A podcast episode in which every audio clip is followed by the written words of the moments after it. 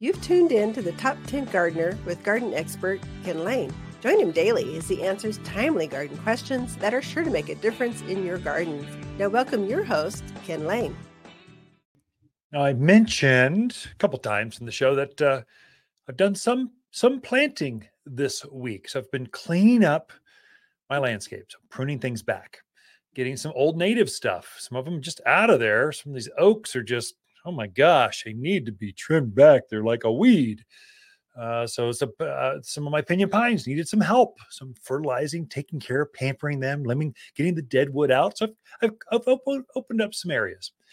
And then I'm seeing that I need a few extra plants. I've added a couple Arizona cypress and a, a blue atlas cedar, which is the Arizona statehood tree down on the Prescott Courthouse. That's the original tree planted back over one hundred years ago, the, the day of our founding, uh, the state of Arizona. We, the citizens of Prescott, planted some ceremonial trees down there. Apropos, it's a beautiful area. It's the biggest trees on the front area where Bucky, uh, the statue of Bucky O'Neill, that front statue. It's it's just to the, as you're looking at the front courthouse, it's just the left. That's the statehood tree. Plant one of those.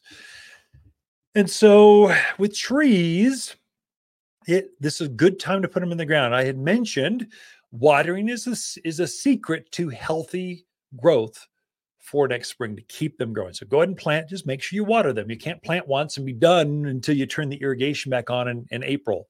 That's not, the plants are not going to thrive with that. They might live, but if you want to plant them and have them really exceed, kind of really grow out next spring, this is a great time to plant as long as you water them.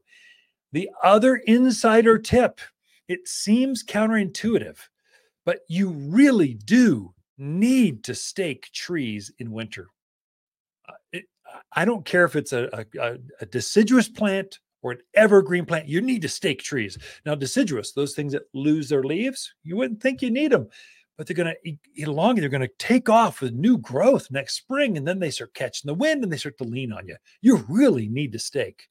With evergreens, especially those fast growing, like Arizona cypress, it's one of the fastest growing evergreen trees. It grows twenty, twenty-five feet tall, twelve or more feet wide. It's this beautiful, thick, fast growing, luscious evergreen tree. Well, when you put them in the ground, they're a little skinnier. You wouldn't think you'd need it. They're pretty heavy. They're standing up on their own by themselves. But what happens is the, the, the late spring snow is so heavy that it loads up on those branches and then it just kind of flops over. And so you don't want that to happen. It doesn't break the trunk typically, but it just, it can, it can disrupt new root growth. The plants are still budding. They're still pushing new roots out. So that top growth, you're seeing the, the bud swell right now on the top growth of, let's say, your apples or your pears or your, your cypress, your, your, uh, I noticed that the aspens, they're, they're swelling. They're, they're actually actively growing. Slow, but they're growing. The same thing happens with your roots. You don't want to, that root ball to shift and, and discourage, break some of those, but, but just staking it.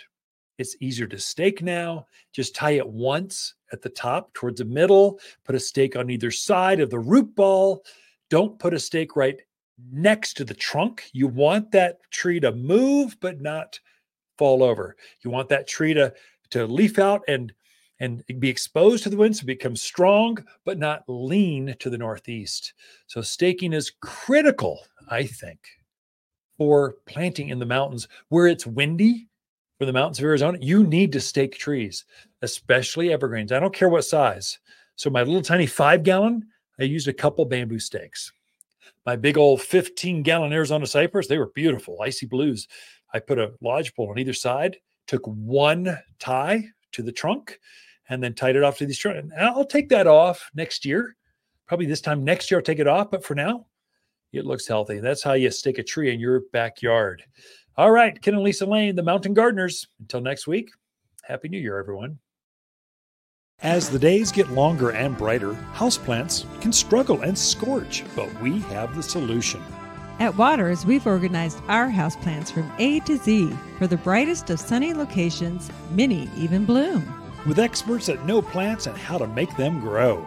Shipments of the freshest houseplants in town have just arrived from A to Z and ready for a bright new home. Waters Garden Center, where people who love bright green houseplants, they love to shop. Found in Prescott. If you want a more fruitful garden, increased success in landscape that just feels better, then tune in daily to the Top ten Garden Podcast. Years of tips, tricks, and garden shortcuts are guaranteed to make your gardens nicer than ever. Listen to this podcast or read Ken's weekly garden column by visiting waters garden center dot com. That's Waters with two T's, garden center dot com. Thanks for tuning in.